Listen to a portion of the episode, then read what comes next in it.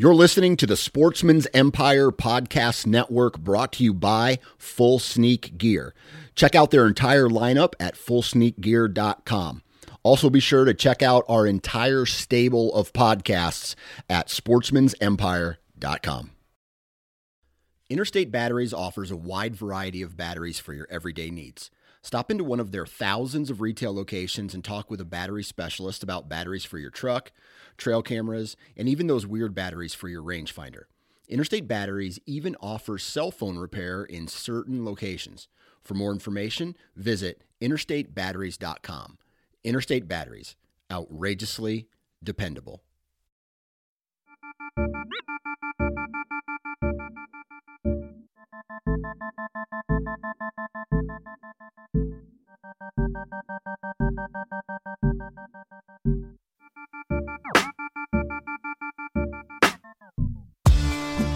What's up, everybody? Welcome back to another episode of the Nine Finger Chronicles. I'm your host, Dan Johnson, and this is the sixth installment of the fall sessions that I've been doing with Aaron. And man, I have I have a lot of fun recording these. Right, I love the conversation that we've been having, and today's podcast is no different. The topic at hand is rules and regulations. Now, he's from Michigan. I'm from Iowa. Two different worlds uh, if you were to ask any serious hunter who maybe has had the opportunity to hunt both of those places. The rules and regulations are different, the season dates are different, the uh, amount of deer that you can harvest in a given state is different.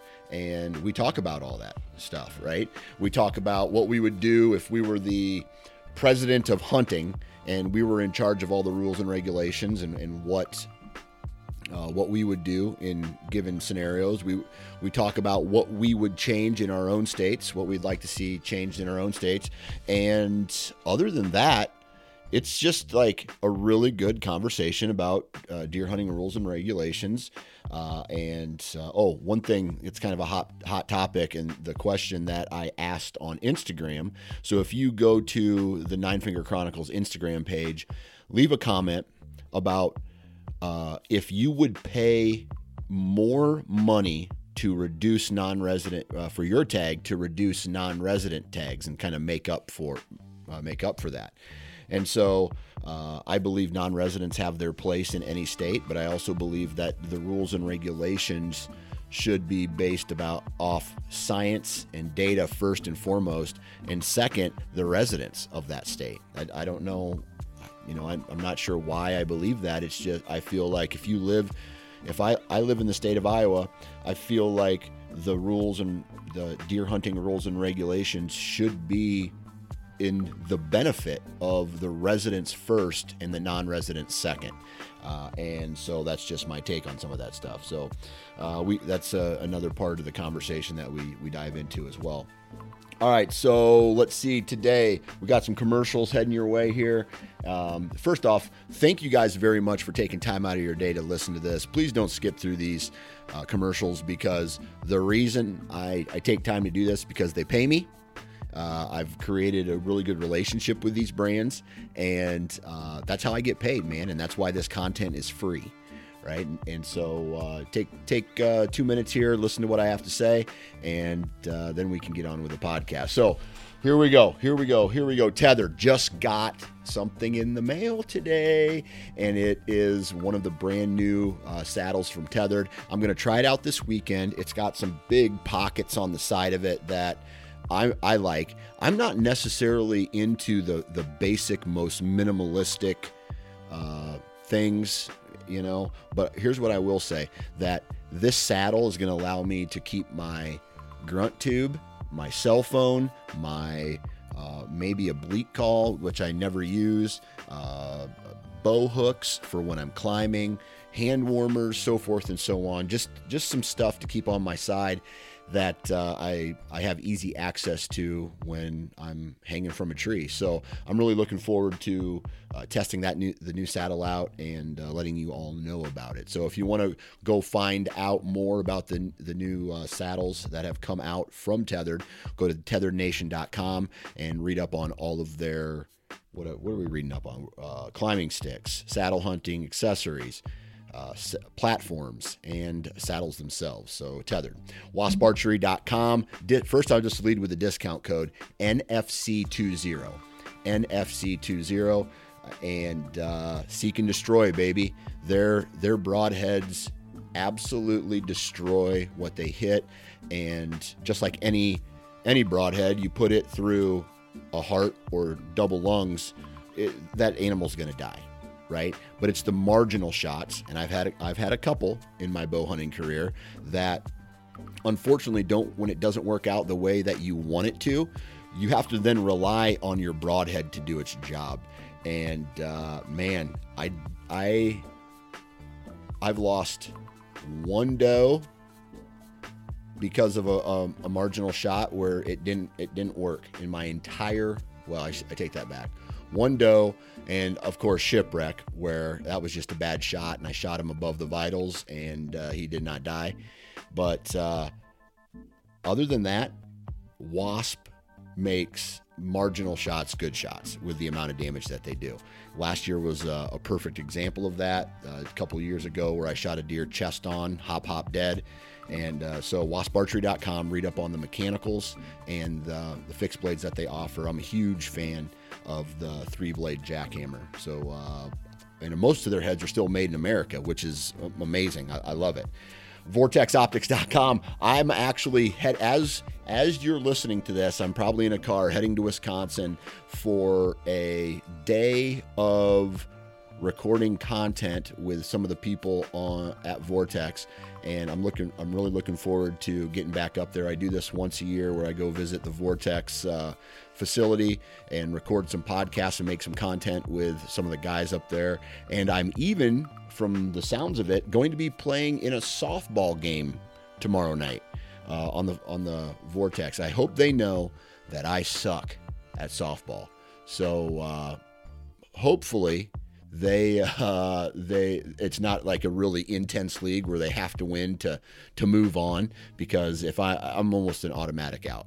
Anyway, I'm looking forward to that. Awesome binoculars, awesome. Uh, oh, the the the uh, Triumph HDs. I, I man, I just got them in today. Haven't had the opportunity to open the box up, but there's. I looked online, read up on some of the uh, the, the uh, specs. Dude, it's just a really cool well priced uh, for the the tree stand hunter type of uh, binocular. And so go to vortexoptics.com, read up on it, and uh, spotters, rangefinders, binoculars, rifle scopes, red dots, you name it, they have it, plus their VIP warranty. So, uh, VIP warranty, you break it, bust it, send it in, they fix it for free, and then they, they send it back. So, all right. And then last but not least, HuntStand dude, I'm on HuntStand a lot these days. Uh, not gonna lie, anytime I have a couple minutes to blow, I pull up HuntStand. I'm reading up or I'm, I'm e-scouting new properties, old properties, access routes. I'm just thinking about deer hunting all the time. And when you are messing around with a hunting app like HuntStand, it just allows you to have your head in the game even out of season. And so, oh, here's a good spot. How do I access this spot? What happens if the wind's out of this direction? How do I access it on on that this wind direction? Okay, what if it's a completely opposite wind? I still want to hunt this area because it's good. How do I get in there? And so you're just going through different scenarios, and I, I strongly feel that that makes you a better hunter. Uh, go to huntstand.com, read up on all the functionality, and while you're there, check out the new white, uh, the Pro Whitetail platform. I think you guys will enjoy. And that's the commercials, ladies and gentlemen. Uh, la, la, la, what are we doing? Let's get into today's episode with Aaron and this sixth installment of the fall sessions. Hopefully, you guys enjoy. Three, two, one. All right, ladies and gentlemen, welcome to the fifth install, or no, sixth. This is the sixth installment. Is it? I think so. The, the sixth installment of the fall sessions, and uh, I am I'm blessed to have Aaron in my life. and uh, dude, how do you think these have gone so far? I don't know, man. I I really enjoy him. I I may sound like a, a dummy sometimes, but you know, I'm just speaking from my experiences and what I what I do and But honestly, it's it's just refreshing to talk to someone like, you know, you and I get the podcast game like because we're in it every week, multiple times for multiple years, and it's like we can just sit here and BS like we're sitting across, you Yeah. know, from the table from each other. So that's what I really like is just, you know, no holds bar, no no really, uh, you know, script we're going off of, Yeah. and we're just rolling with it. I like that. Yeah, yeah, and I, feel like we've provided some good, not necessarily obviously the entertainment uh, aspect, but I think the educational or the information that we've discussed and talked about has uh, could it could be helpful as well. For sure. Yeah. And and honestly too, I've had some of my listeners reach out to me saying, Man, I love what you're doing with Dan uh, on the on the Nine Fingers podcast. Mhm. And I think I've converted some people over there too that Oh, that's a haven't win. so that's that's always good too. You know, that's a win win there. Yeah, But uh, you know, a couple people reached out to me and just said, haven't listened to the Nine Fingers, but now I'm listening to it because you guys are doing this little series and they're Yeah. liking it. So Yeah. good feedback on my end. that's great. Same here. Same here. Um, well, I appreciate that, and I'm sure there's some cro- there's there's plenty of crossover there. I'm sure if I had to guess, you know, some of the guys who listen to yours also listen to mine, and vice versa. So, Yeah. Uh, let's see here. Um, how was your week? Anything cool, crazy, fun happen? Awesome, man. We we just had our Michigan Total Archery Challenge event. Oh, just got yeah. back. So Thursday, Friday, Saturday, Sunday, I was up north uh, in Thompsonville, so Crystal Mountain for any Michiganders that know about that area. But did the TAC thing, man. Uh, you know, I work full time for Latitude Outdoors, so I was in the booth all weekend. Got to shoot two courses though. Uh, met a lot of people, shook a lot of hands, and you know, had a lot of fun. Drank Yeah. a lot of alcohol. so, yeah, it was a good time. Yeah, that old alcohol that'll sneak up on you when you're not looking. Um, I've you. never I've never been to one. I think I told you this uh, before, but I think uh, my buddy John, who's also on the the Sportsman's Empire Network, uh, and he's the host of the Oklahoma Outdoors podcast. He has he's real close to where they hold the uh, the TAC event down in Oklahoma. Uh, I forget the name of I forget the name of the place, but anyway, he says it's pretty fun. He he does it every year, and he's trying to get me to come down and do it with him at some point. So if I go to one, it'll probably be probably be that one. Yeah. No, it's a lot of fun, man. It's, you know, my perspective on it's a little different because I've always been working a booth with either Yeah. a partner or my job. But, uh, you know, a lot of people roll through there, and a lot of people that I talk to, they're shooting multiple days. Like, I know guys that shot six courses over the, the course of three days, Yeah, you know, and it's like, they, they make an event of it. Let's Yeah. go up there, get an Airbnb with friends, and and just go and have fun, kind of like a little mini vacation. And Yeah. Um, that's what I would do if I was not like in the position you and I are in, kind of like in the back end of things as well. Yeah. I'd definitely be like, get your closest buddies, get an Airbnb, and just go up there and have a good relaxed weekend. how many arrows did you lose? Two, uh, three Three. in two courses. So out of a total of 40 targets, uh, I, I actually physically lost one, left one on the mountain, but I broke two other ones. So, Okay. you know, lose. I didn't shoot very well the first day. The second day, dude, I, I mean, it was, I was money. Yeah. I'm not gonna lie to you. Yeah. I was shooting really That's a good feeling. That's a good dude. It I, is. I'm stroking them. I tell you this, Yeah. uh, I would have to come with a lot of arrows if if if I had to leave today to go to an event. Uh, I haven't shot in a while. I'm trying to like rehab a shoulder, and so Yeah. my uh, I haven't pulled out the the the bow in, in quite some time, and I need to do that. I need to get I need to get back got- at it. Yeah, and it got to the point now, don't get me wrong, the courses are hard, but it got to the point the second day we had a big group. We had like 10 of us. Mhm. We're all close friends and everything. And and we were making the shots harder. So you're supposed to have your foot on the cone that they have there. Yeah. But we'd move off a foot or two, still safe with it, but we'd move off and like shoot through little gaps of trees for like four inches, you know, and just Yeah. try to sneak arrows through there. So we were trying to make it a little more competition. Um, but it was it was all good fun. Yeah, man, sounds fun. Okay, uh, let's see here. I'm trying to think. Let's just get into it. Let's just get into Yeah. today's episode, and, and I want to talk about rules and regulations. All right. Okay. Um, and I, th- you know, obviously, I live in Iowa, and you live in Michigan. uh, two kind of complete, almost completely different approaches to deer herd management. Sure. If you were to ask me, and and so, how, just straight up, straight up, how how do you feel about Michigan's uh, rules and regulations? Man, um, I definitely want them change. Like some of them change for sure.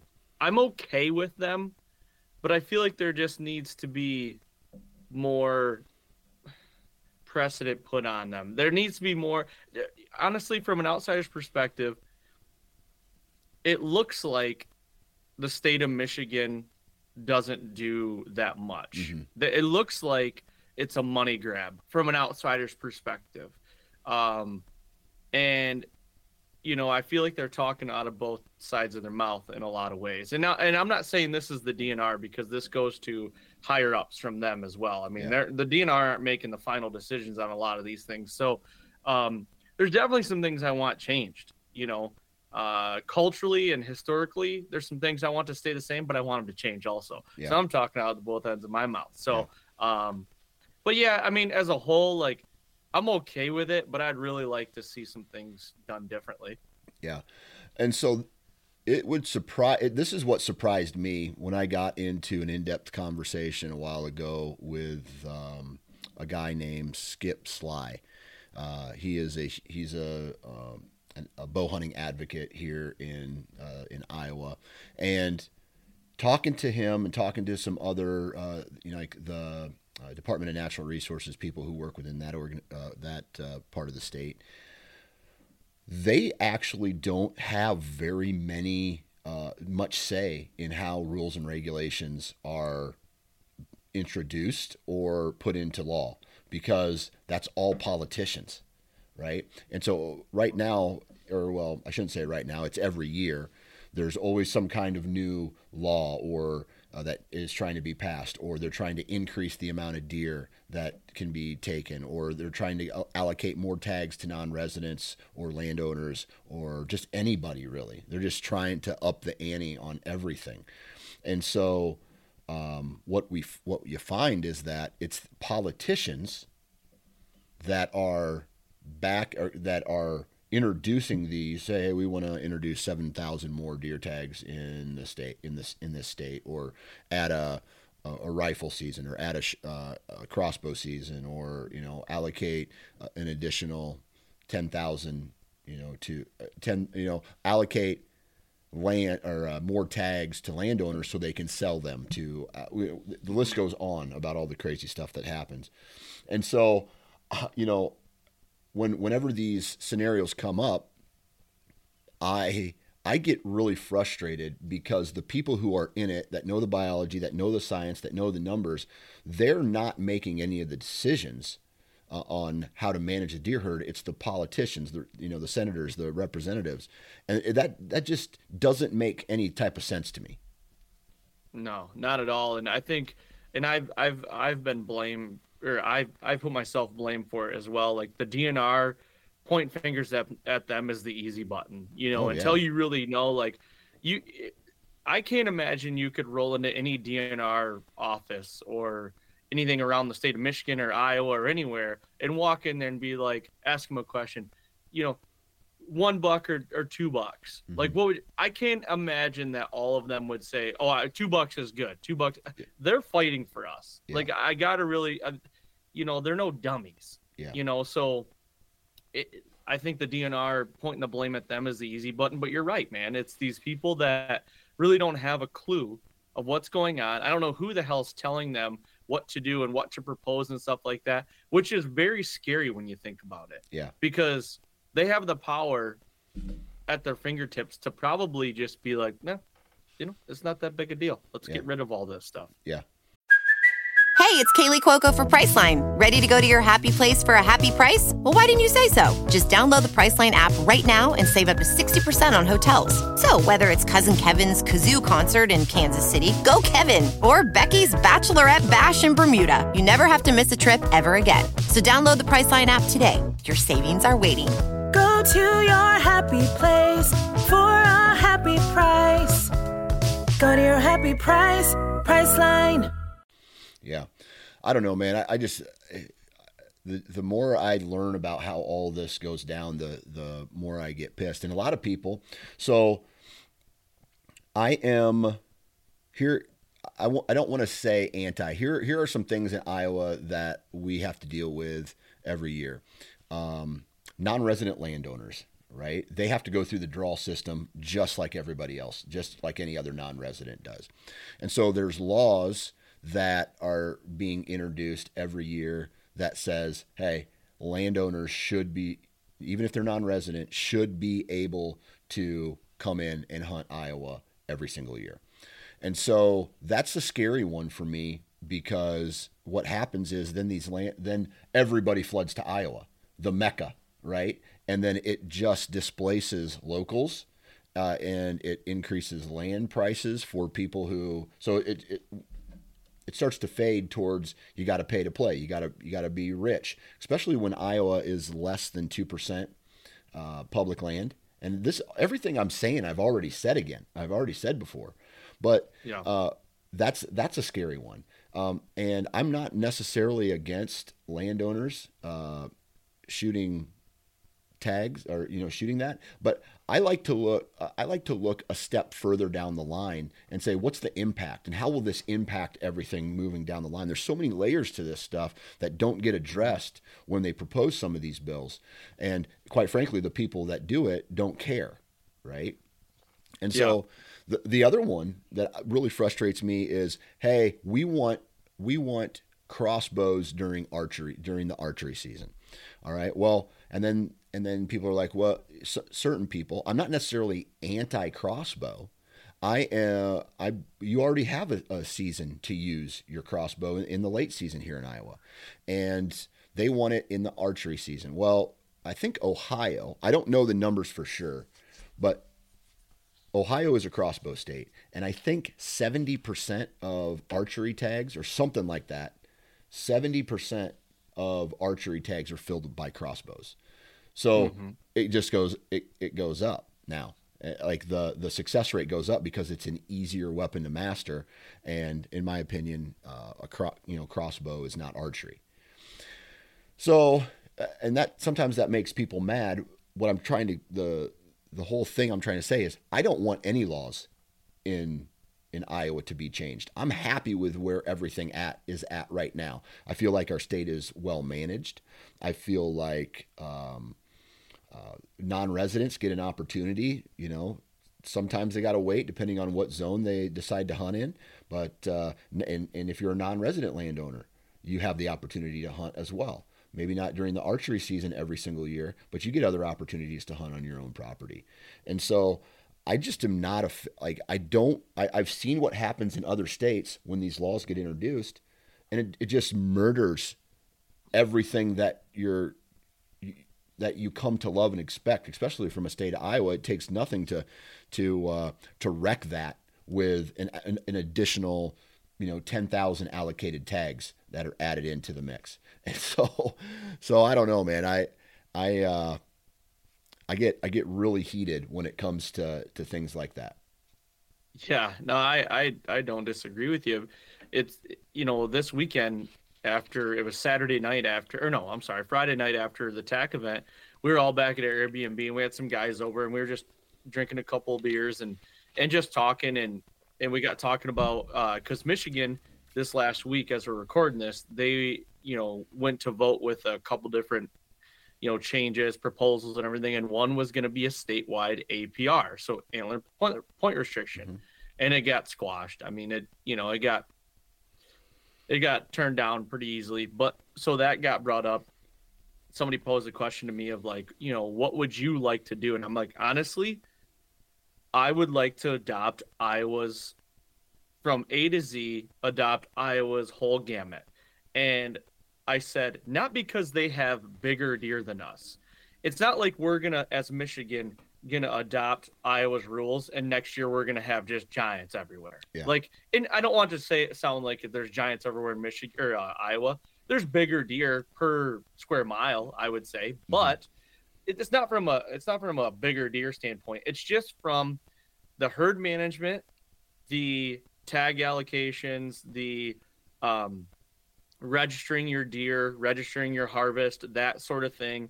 And I feel like their data and their seasons, their hunting seasons make total sense. Mhm. Way more sense. Yep. Um and, and that's not gonna change the fact that Michigan has, you know, twice as many or three times as many deer hunters as Iowa.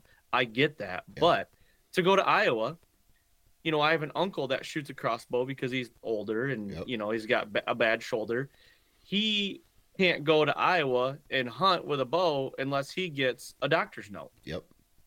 as a non-resident. And I don't know if that's for residents as well, but I'm like to me, that could be a good thing. You know, Yep. um, I'm not anti-crossbow either, but you know, crossbows for youth, I'm okay with to get them into it if that's the if that's the case, and then crossbows for senior citizens or uh, you know seniors I Or disabled, Old, Um, older and disabled. Yep. or or disabled. Yep. Yes. Um, that's where I draw the line. Mhm. You know, guys like you and I don't need to be shooting crossbows if we're perfectly healthy. Yeah. Uh, we don't. Uh, I don't care if you don't have enough time to shoot in the off season. You need to make the time. Yeah. You need to. uh, That's not an excuse for me. Right. Uh, I don't. I don't mean to be so blunt, but that's just the way it is. I mean, you're shooting a crossbow that's, you know, 400 plus feet per second, and you know, there's no. You don't have to pull a bow back or nothing like that. Like you can't sit here and tell me that it's not easier for someone to shoot a crossbow. Now, it is legal to use that weapon. Mhm. 100% get it. I am okay with that. But like you said, let's make a season for it, or let's put some regulations on it that so people aren't abusing it. I know Yeah. people that are my age, I'm 36, perfectly healthy, are shooting a crossbow because it's easier. And they've Yeah. told me that. And I'm like, Yeah. that is wrong. Yeah. You know, For, uh, speaking of Michigan, do you what do you feel would have the most impact? Would it be removing crossbows from the archery season, or would it be moving the uh, firearm season out of the rut?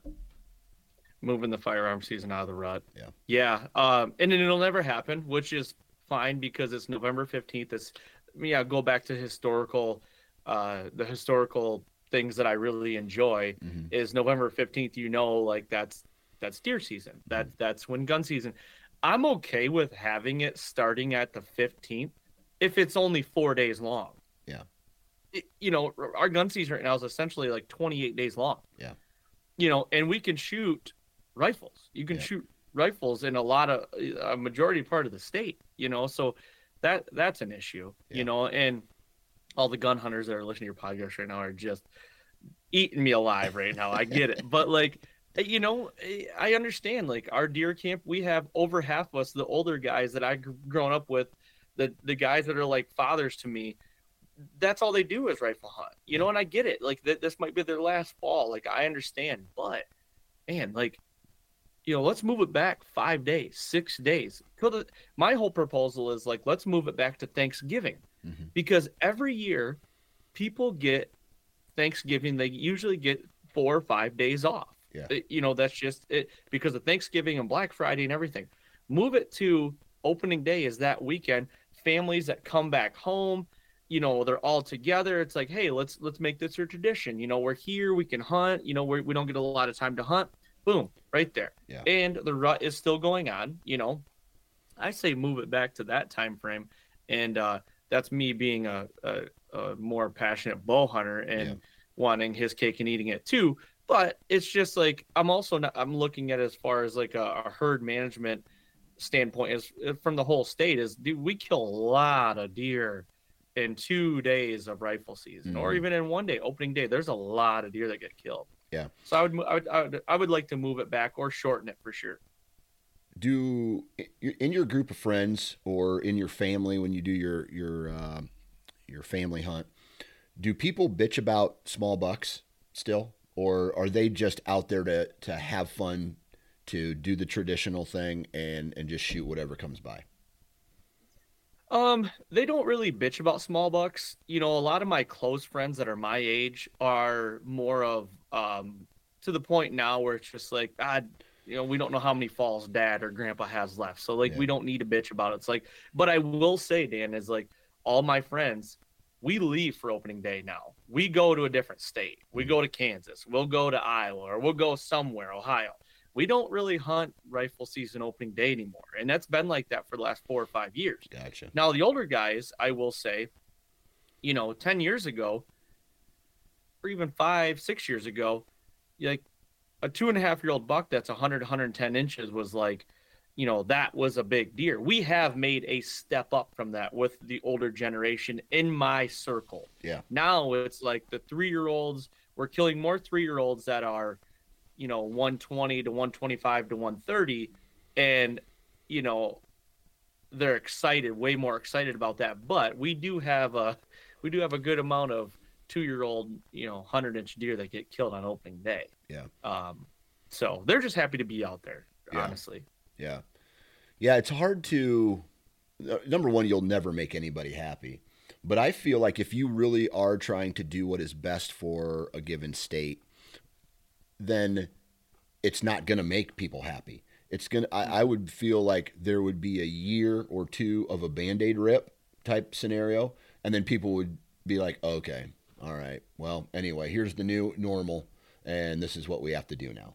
And it, Yeah. then, for example, once you start getting a higher age class of bucks and people see the, the change, until that, until they see, no one, nobody has vision. Nobody has the vision to see into the future of what an older age class would do.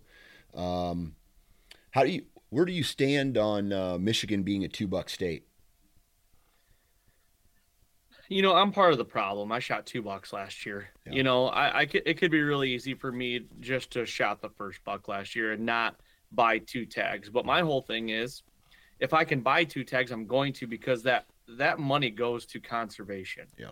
So, and this is what I kind of tell people that like aren't hunters. You know, um, as far as like I'll take you know my mom for instance. For instance, you know, she's not a hunter, but she could buy a tag and that is her donation to conservation if she would like you know people like that you know that's just a but uh, my my whole take is yeah i want one buck. I mean for sure i want it tomorrow and i'd pay a hundred dollars for that one buck tag. I really would. Yeah. that's just yeah for older age class deer and for bigger deer 100% but in the grand scheme of things i know that our herd would balance. Give it two three years our herd would be a way better balanced herd than we'd ha- than we'd have we've had for the last 30 40 years. Yeah. because that's going to force guys and gals to shoot more does. Yeah. and those guys that you know want the meat so bad to that maybe don't like to shoot does they're going to shoot does. And that's just going to in turn you give it three four years it'll balance out the herd. Man at one buck uh, i would i'd give anything to have one buck back. You know what i mean? Um actually not back we've never had it. So th- th- i guess that's kind of my take on it but you guys as iowa i mean if you're a landowner you can shoot three bucks right Yep. Three So- bucks. Three bucks for landowners. is that a big is that a big thing for you like do you look at that and like man i don't really agree with that You know, it's it's hard to say because a- lot of a lot of stuff that goes down. You know that that second landowner tag is coveted, right? I mean, y- uh, you just it opens up what you can do if you're a landowner, uh, what you can pass, and what you can you know what you're willing to shoot. So um, you have one archery tag and then you have one which would be considered a firearm tag. And you can use that for early season muzzleloader you can use it for any of the shotgun season or the late season tag. Now you throw in your landowner's tag on top of that so anybody with four acres or more then can get a second tag. Um, I, I don't know if it needs to be based off like if they need to bump up that four acres and and make it more like 10 acres or something like that i, I don't know. Um, I, I feel like you know we have so few hunters compared to you guys that i don't think it's a big issue right now if because a lot of the guys who do let's let's just say they're not filling their tag they're not filling the, that that tag on any buck. So usually what happens is they'll shoot like uh, and i'm not saying this is the norm or anything. I'm just saying this is what i feel happens. They're going to shoot like a 140 then they're going to hold out for a stud. And then their their firearm season usually some guys will do the muzzle, late season muzzle loader um, you know, most people that I know who are landowners, they have their statewide archery tag, then they have their landowners tag, which they use for during the during the rut. And so whatever one they fill first, then they hold the other one for a giant. They're they're passing like they're they're managing their own land. They're they're passing yep. small deer. They they want to get that older age class, and then the the firearm tag is usually for a muzzleloader in the late season, and so I mean you can use it where really wherever you want. And so I don't know. I, like there's a part of me that likes the the Kansas system, which is one buck. You you can you can you can use a gun with it. You can, during the gun season, you can use a bow during the archery season, whatever you want. We don't care, but you only shoot one buck. Now, mm-hmm. I think a lot of it depends on the amount of cover uh, in a given area too, right? So Kansas is, you know, more pasture, uh, less cover, uh, even than Southern Iowa. There's a there's good cover in Southern Iowa. Northern Iowa, not so much, but so in certain areas, taking two bucks. I wish they could. I wish they could do what they do with does, right? So in Iowa, every county has an allocation to to does. So some some like the county that I live in, there's a lot of people, and the doe tags run out fast, and then by the end of August, all of them have been purchased. But in my the the county that I grew up in, there's always like 3,000 extra doe tags uh, after the first initial purchase. And so what you have there then is like just you can go back. I, if I wanted to, I could shoot as many does as I wanted. There's that many tags. Okay. There's that many tags left over.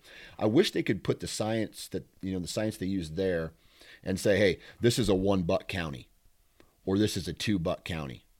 Uh, you know what I mean? And so to to balance the herd, and so it would be it would be based off county. But I don't think, you know, I don't think that would ever go over because certain people, let's say if you have a, a river bottom ground in an all ag, in an all ag, that guy definitely wants to keep his second buck tag, while it probably won't affect the guy up, you know, in, in ag country once once the crops come out, right? Because everything's flooding down to where he's at anyway, and so that guy, you know, there's all these little micro ecosystems that are within every little place, and, and so that that makes it difficult uh, as well. So, who knows, man? Tell me this: Do you think that uh, a landowner getting possibly three tags for the year is a bigger impact than the early muzzleloader season? Because I see a lot of residents killing giants in that early muzzleloader season in October. Mm-hmm. Like I know I personally know guys that are like every year are like killing giants. Yeah. Um what do you think is a bigger a bigger impact? Without really probably knowing the numbers just like as on on your head and what you see. Yeah. I I you know I don't see the like for me anyway. I don't know personally of a lot of guys who actually hunt the early season muzzleloader. Okay. Yeah. So I don't really have any information on it. Now, what I will say is late season muzzleloader guys are slaying giants. Yeah. Right. They don't even hunt the rut because they know when all the crops come out around their farm, they have standing crops in theirs or they have food plots and it just turns in. Yeah. Dude, I, I know guys who are not good hunters at all who are smoking giants with muzzleloaders in in the late season every single year. And it's just like they hunt they hunt the archery season. They they're not good at, you know, putting themselves in position for bow hunting. They can't make it happen, but their fail safe is the late season muzzleloader, especially if you have standing beans and you have the money to do that. Sure. And so yeah. so that's where they're they're finding their success. But outside of that, man, it's hard to tell because there's so you know, there's so many like you cut you go interstate 80 in Iowa through Des Moines and you cut the state in half north south they're two yep. completely different states right it's all ag up uh, flat ag ground uh, up in the northwest corner of Iowa yeah there's some river bottoms and things like that that but everything gets like where where my grandparents grew up. There's deer there, but they're all stacked into these little river bottom properties, and then right off of that is where all my grandparents, and it was just ag as far as you could see, ag as far as you could see, and so, man, I don't know, I I, I don't know. I don't know. It, it, it's, it- it's I feel like this conversation's always like doesn't matter who you have it with. Yeah. I feel like it's always talking in circles because Yeah. it's like we want to do something different. We might have a couple of good ideas that we think are good ideas, but then it's like it's just a revolving door of like talking in a circle. yeah. Um, because if you take but- if you take a tag away from a landowner what i mean there's no real benefit to being a landowner then uh, i maybe maybe because if you take if you take a tag away from a landowner then you have to take a tag away from a non-landowner almost right you take a tag Yeah, away from it- it- everybody And I also think though that could be twofold, right? And Yep. tell me if I'm wrong here. I'm gonna I'm gonna hot take here. Yep. Let's say you take that landowner tag away because you're gonna get guys because you only have to buy four acres. I say only, but Yep. I mean, for some guys that's probably not that hard to do. Yeah. Um. Let's say you know you got guys buying tag or buying land just because of just to get that tag. Yeah. Now, in the flip side, if you take that away, wouldn't that open up more public land possibly for you know for the state to buy possibly you know what i mean? Because i was you said it's only 2% public. There's not a ton there. So let's say you take that away. I, I mean the logistics of that might be a nightmare. But what i'm thinking is like if you have a certain amount of, of hunters buying land and, and, and just purchasing land just to purchase it for a tag Mhm. do you think that might open up more public land possibilities for the state to buy? i don't know man. I don't know And maybe that four acres is so small that it's really not even going to make a big deal. yeah You know, yeah. like why would the state of Iowa buy just four acres to put it in public land? I don't know. Yeah, so then what you're doing in, in a way, it looks like you're taking something away from a landowner to give it to uh, to Everybody else. not yeah everybody else. Well, Mhm. I mean they could take advantage of it if they wanted to too, but I don't know too many guys who are private landowners in Iowa that go and hunt public too. I know a couple of them, mm-hmm. but they save their farm their they save their farm for the rut or or the best time of year and then they they go hunt public sometimes as well. Very few guys do that. A majority just, you know, they just go hunt their own farms, so they probably don't, Right. they wouldn't take advantage of of it. And I think there would be there would need to be a ton of land purchased in order to make a difference I agree. and that would Yeah. be it's, it would be impossible given the financials of all that.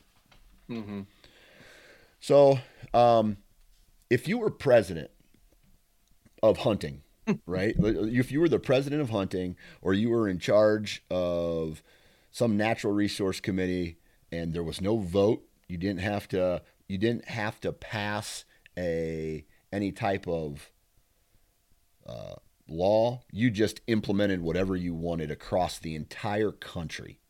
What are you doing? You're putting me right on the spot there because it's so situational. But Yeah. as a general, as a generality of everything, I think uh, I think every state, um, and this I might after I think about this more after we're done recording, I'll probably change. But right off the right off the rip, every state is a one buck state. Non-residents coming into that state, it has to be a draw.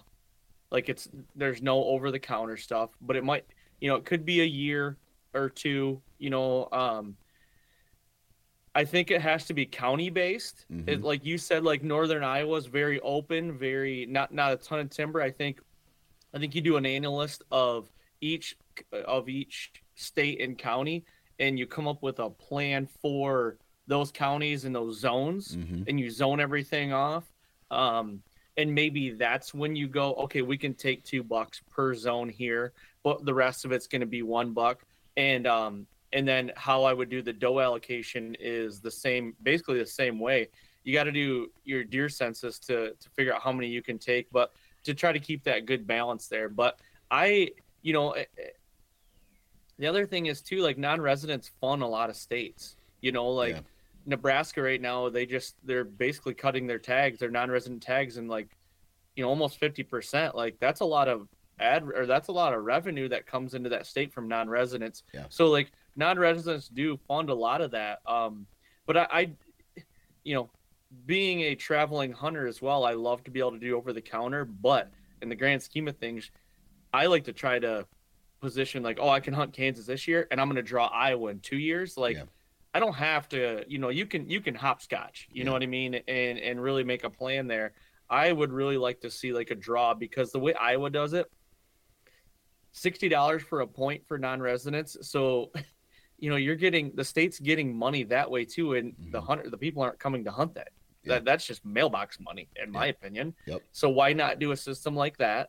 And then when the tag, when you do draw the tag, yeah, it's going to be a pricey tag. It's Yeah. going to be 500 bucks or more. Yeah. Um, and then you're just, you know, because it's coveted, and and in turn, you're going to make want you're going to want more people to come to your state, or people are going to want to come to your state because you have a better deer herd, you have bigger deer to chase, and it's not like an every year thing. So it's going to be a little more sought after, I think. So right off the rip, and you know, that's it as a as a thirty thousand foot view. I think that's some things that I'd really want to do. Yeah.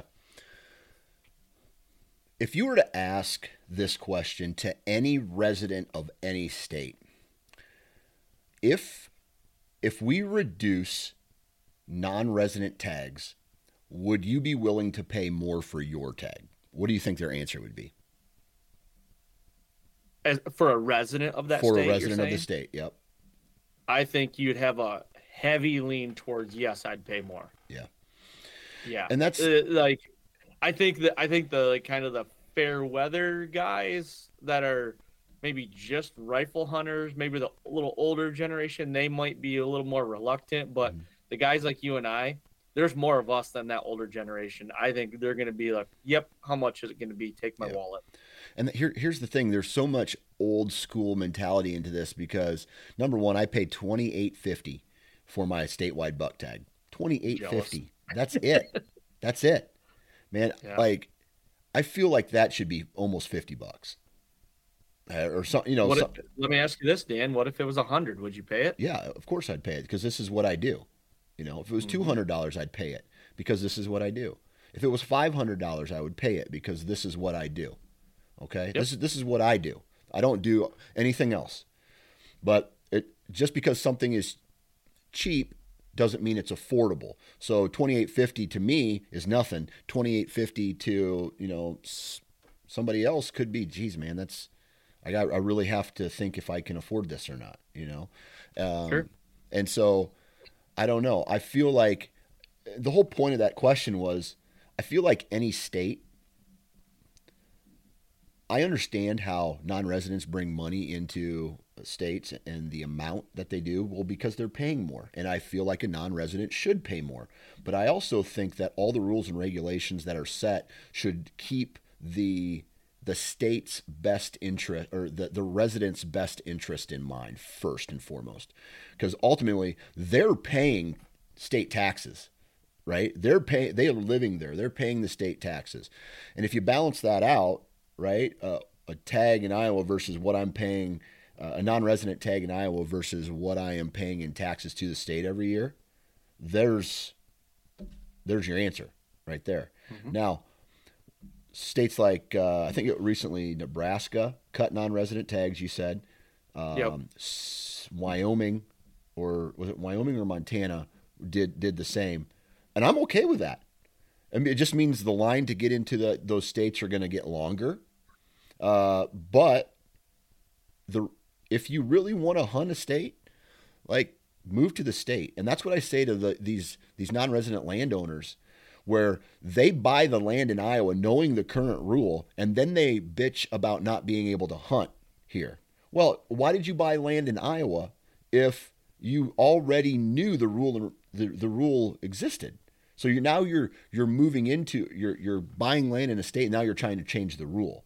Right? That's what's mm-hmm. happening when people leave Calif- they're leaving California and New York and they're moving to Texas or or Florida or something like that and then they're they're they bitch about the rules that are there and then they they vote in the same thing that's going wrong in their state when when they get there anyway that's that same mentality and so Yeah. you love you love something about a state, so you go buy land there, then you want to try to change it for your own benefit. And like I don't I don't like that.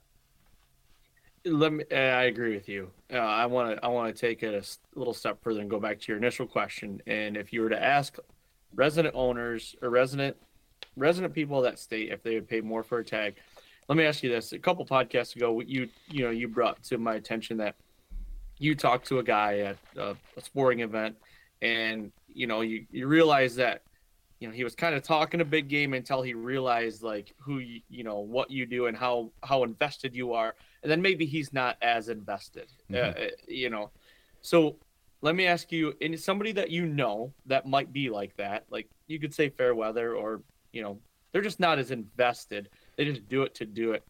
Do you think those guys would be reluctant or willing to pay a little bit more? Like how you know what's your where's your headspace on that? Okay, so here's what I would want to see. And this this would have to be in-depth research. But I would want to see the average income uh, from the people who buy hunting license. And so uh, uh, you, you don't have to give your name or social security number, but just a survey that says how much money do you make a year? And I feel like the people who buy who are hunters would be at the average or higher. The, the, the average would be at the state average and or higher, right? Sure. So so people who are currently hunting are making more money than the average person, if that makes if that makes sense. yeah So yeah I would feel like the fair weather guys would still pay it, would still pay it, uh, pay a you know a fifty or a hundred dollars for for a tag like that. But I see because I've been there before when you know when when my mom and dad got uh, divorced, man, we we didn't have much. I mean, we're we were pinching pennies pretty tight, and so an additional X back then though the the tag was twelve dollars to get a, a deer tag, and even then, you know, I can remember certain scenarios where like ten dollars was a thing, you, you know, back Right. in the, the late '80s, early '90s, and so now times it by two, whatever. You now you're you're it's the same kind of thing. Some people may seem 28. I just I would I would in order to make that decision, I would have to ha- have some more analytics to look at. Sure. Yeah, and I think that's with a lot of stuff that we're talking about is the Yeah. numbers need to the num the numbers need to be we need to know the numbers before we make any knee jerk reaction. Um, because I don't want to see someone not be able to hunt because it's too expensive. You know what I mean? Right. Uh, right, like- and that that was like my next question too. Is like, do you think it would be advantageous for the state to be like, we're, for residents only for residents? Mhm. If you're under this average line or whatever line that might be, here is like a payment plan you can do, and you have, you know, because I, I agree with you. There's Yeah. some people that are less fortunate and probably can't budget the way that a lot of other guys or gals can. So it's Yeah. like, okay, you know, three or four installments. I know it sounds really like Billy Mays, but Yeah. three or four installments of like this by this date, Yeah. you can still hunt while you're paying on it, but it needs to be paid off by this. Yeah. You know, would that be a way to go? Maybe, but it just becomes complicated for the state to have to figure that Sure. out. Someone would have to manage that, and that's more money to a person instead of towards the natural resource. So you're ha- you're having to hire someone to manage that that system, and I just then I don't think it would be beneficial in the long run. Now tell me this, what about having like a booking agent like a Worldwide Trophy Adventures, like a WTA, that they'll float the cost, you know, so like if you're that booking agent, Dan Johnson is, Dan Johnson Inc., and I'm a lesser, you know, can't really afford it, and I go to you and like, hey, I want to buy, you know, I want to get a deer tag this year. You float my cost, your company does, and then I pay you back. You know what I mean? So the Mhm. state's still getting their money. I know there's got to be cash flow going there, but there's a lot of companies that do it. WTA is one. Um, what's it? there's a couple other ones that float tag for Yeah. people to go on these big hunts, but it could be like a booking agent almost. Yeah, if it if it's third party, I'd be more inclined to do something like that than actually have it be a state run Sure. program. So Yeah, and that just generates more jobs for the state as well. yeah, And there's ways that you could definitely work in conservation to that. Um, but that that could be an option. I feel like. yeah, yeah. How much is a Michigan tag? Um, uh, I think I'm gonna be wrong. I'm gonna have to look it up real quick. I'll look it up right here. It shows you how much I really pay attention to. I just buy it every year. Yeah. So the cool thing about the, while you're looking that up, I'll say uh, the cool thing my my first buck tag is 2850, my first doe tag is 2850, and then my second doe tag I think is like 12 bucks. And so from there it's all cheaper. Now when it comes to tag prices, I think landowner tags are four dollars. Oh, really? Yeah, for for a landowner a landowner's tag. I want to say it's four four dollars. Um, dead air's not good, right? For how much? No, dead air's is- fine. You talk to Joe Rogan, dead air is, is good to go. We're just we're just looking stuff up How here. much is? Um, uh, So a deer license, a resident. Uh, da, da, da, why isn't that giving me what I want here? Um. Yeah, dead air is fine. Everybody's oh, I'm sorry. Resident landowner, any sex, two dollars. what? Two dollars for that tag. A resident landowner. A resident landowner. Tag. I live in Iowa. I own land in Iowa.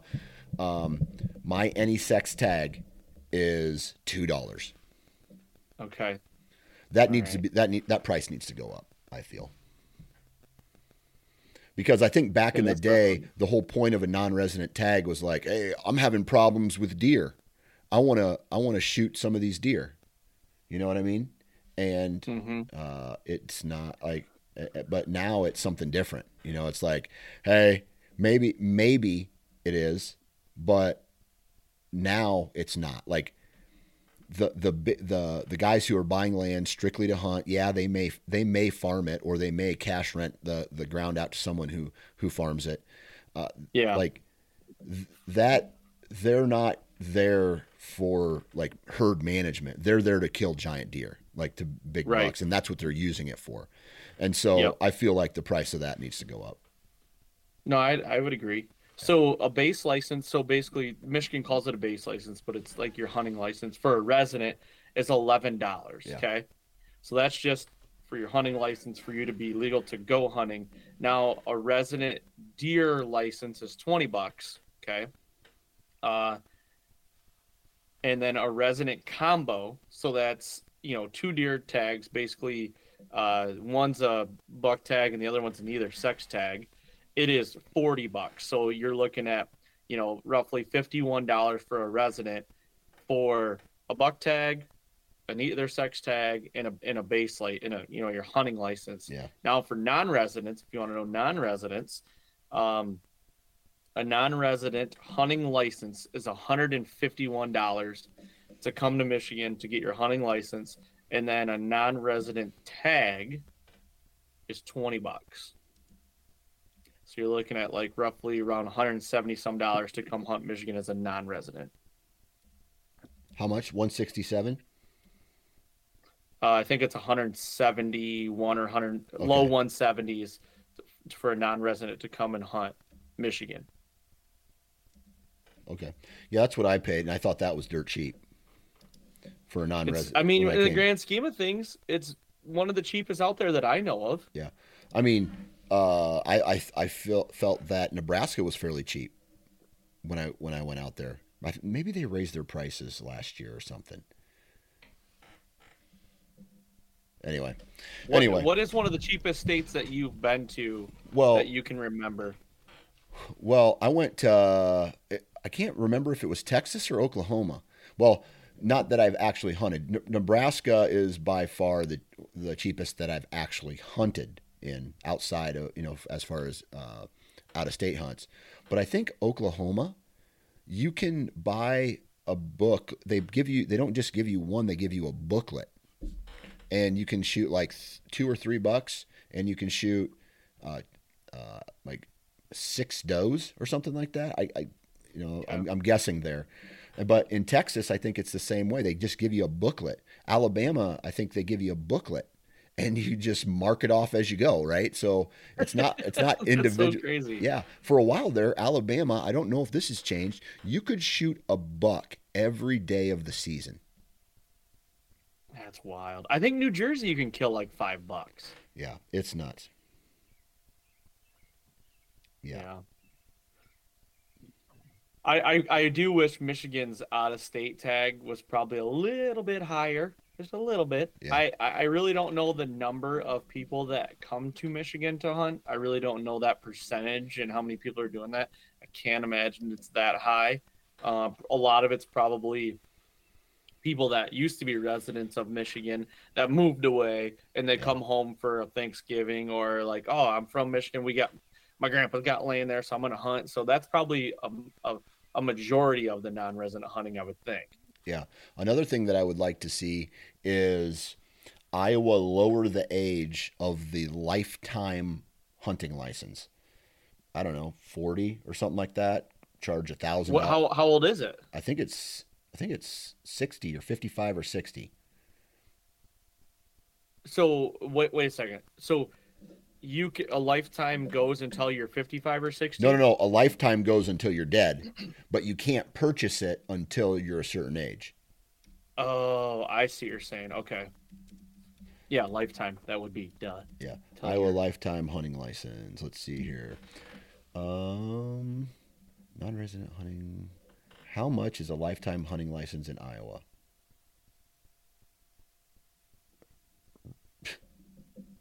This says twenty two dollars. I don't think that's right though.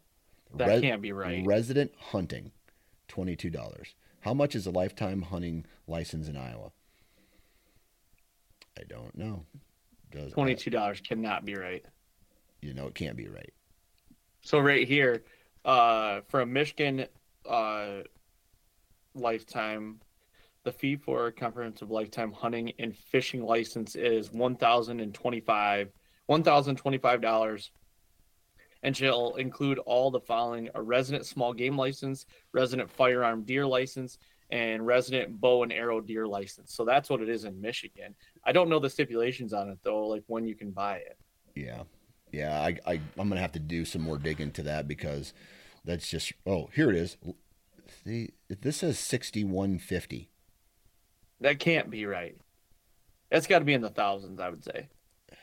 Yeah, it, there's some there's some uh, stipulations here in asterisks that I'll have to read into. Anyway, I think it'd be cooler if uh, they they drop that because they're still getting their money out of it, and even you know most people most people stop hunting at a certain age anyway. Uh, you know, like late 70s, I would guess. People aren't, don't go out as much anymore. Maybe if you're serious, you still buy your tag anyway and maybe go out for a, a weekend of gun season in, in your late 70s. But most people are, are hanging it up by then, if I had to guess. Yeah, I would agree with you. So, um, now here, just kind of going back to what we were talking about in this, you know, one stamp. Like, I think if you, this is the hard conversation to have because mm, what I want, and let's say someone like my stepdad wants, are is too complete. My my stepdad is a passionate hunter. He loves going out, but he's not waiting for a four year old to come by every year, right? Even in Iowa, he's he's he's pulling the trigger on. He's he's more of a not necessarily it's a brown it's down guy, but he's not a he's not like me, and he's he's passing three year olds. Okay, he's shooting Yeah. he's shooting stuff, especially in the shotgun season. Uh, anything that comes by is getting shot when they do, when they if they do a drive or if they're just sitting. E- either way, this is the hard part. Is like I can't just think about myself. I have to think about everybody else because if I wanted if if I if everybody was the same, then I would say implement Iowa's rules and regulations in absolutely every state across the nation. That as far as whitetails are concerned. And that would be, I feel like everything would balance out. But that's a guess. I'm I'm not a biologist. But I people don't think like that. Like not everybody thinks like that. So if I if I am saying if I'm introducing some of these certain rules and regulations to make deer hunting um, like the, the age class up, then I'm taking away from the guy who just like, dude, I love hunting. I'm gonna shoot animals. I don't care if it has big antlers. I don't care if, you know, I understand that they can still do those things under those rules and regulations. Like Michigan with their antler point restriction and, and adding that statewide. That's kind of a that's harsh. I, I feel like that Oh, would yeah. that would be that would be harsh. Even though um, I have a buddy that lives in northern Michigan, and he was he lives in an antler point restriction uh, zone, and he said I have seen direct results of that APR, meaning Yeah. bigger bucks. Yeah, and uh, to combat that, because I have my my co-host in our podcast, David Riley. He, his grandfather is, I think, in his early 80s, and still to this day goes out and just wants to kill his buck. You know, Mhm. and his, his argument is like the APR would be good, but also for like those older people, you know, or the or the youth. They have to ob- uh, obey by those rules, and it's like, yeah, but Grandpa just wants to go out and shoot his buck opening day Yeah, that's that's fine. I, I agree with you. So I would say, you know, to combat that, like when you hit 65 years old, you can shoot whatever you want after that Okay. kind of thing. You know what I mean? Yeah. Almost like almost like my dad just turned 65 a couple days ago. My dad is still he still shoots a vertical bow. He still waits for a three year old. Um, he's kind of an anomaly in that way, in that sense. But like uh, a lot of those guys and gals, when they turn 65, let them shoot whatever they want. Yeah. Like, it doesn't have to be an APR because I think the percentage of those people is not as high as you really think. Right. Um, I think for the youth that, and, and maybe when they get to 13, 14 years old or something like that, um, then they have to start obeying Yeah. by the by everybody else's playing field. But then when you get to 65, it kick because when you get in 60, when I think it's you when you turn 65 in Michigan, you uh, get the senior pricing for all the tags. So my Yep. dad only pays like five bucks for his tags Yeah. now. I feel you. Yeah, man, good conversation today. I it's something that it's it's it is the hardest thing and the most confusing to me. Number one, just being like the people you are mad at, the DNR, are probably not making any of the decisions. They're Exactly. they're probably for in, in Iowa, they're probably doing the allocation of doe tags per county. But outside of that, you know, shotgun seasons, rifle seasons, archery seasons, dates, tag out, uh, tag allocation to landowners and non-residents. That's all done by politicians. And um, I would, I would, if I was president of hunting, I would say politicians cannot make decisions on hunting like hunting rules and regulations. It's all done through the Department of Natural Resources. Yeah. Yeah, I agree with that 100%. Anything else you want to add before we shut her down today? No, man, good conversation. Uh, appreciate having me on again. Yep. And uh, yeah, it was great. Yeah, there's going to be a, a delay. There's going to be one week without the fall session. Aaron's uh, being lazy and going on a vacation. I gotta spend some family time, man, where I can just turn my phone off and not have to worry about anything. Oh, hell yes. hell yes. All right. Enjoy your vacation, man. And uh, again, thanks for coming on. Thanks, Dan. Cool. And there you have it, another episode in the books. Huge shout out to Aaron. Huge shout out to all of you for taking time out of your day to download, record. Please go leave me a five star review whenever you get the chance. Uh, please go and support the, the brands that support this podcast Tethered, Wasp, Vortex, HuntStand, uh, Woodman's Pal, and Huntworth. Uh, I'm, I'm really looking forward to sharing a couple more with you coming down the path. And then that's it, man. Good vibes in, good vibes out. If you're going to be in a tree, it's that time of season, it's that time of year, man. Wear your damn safety harness, and we'll talk to you next time.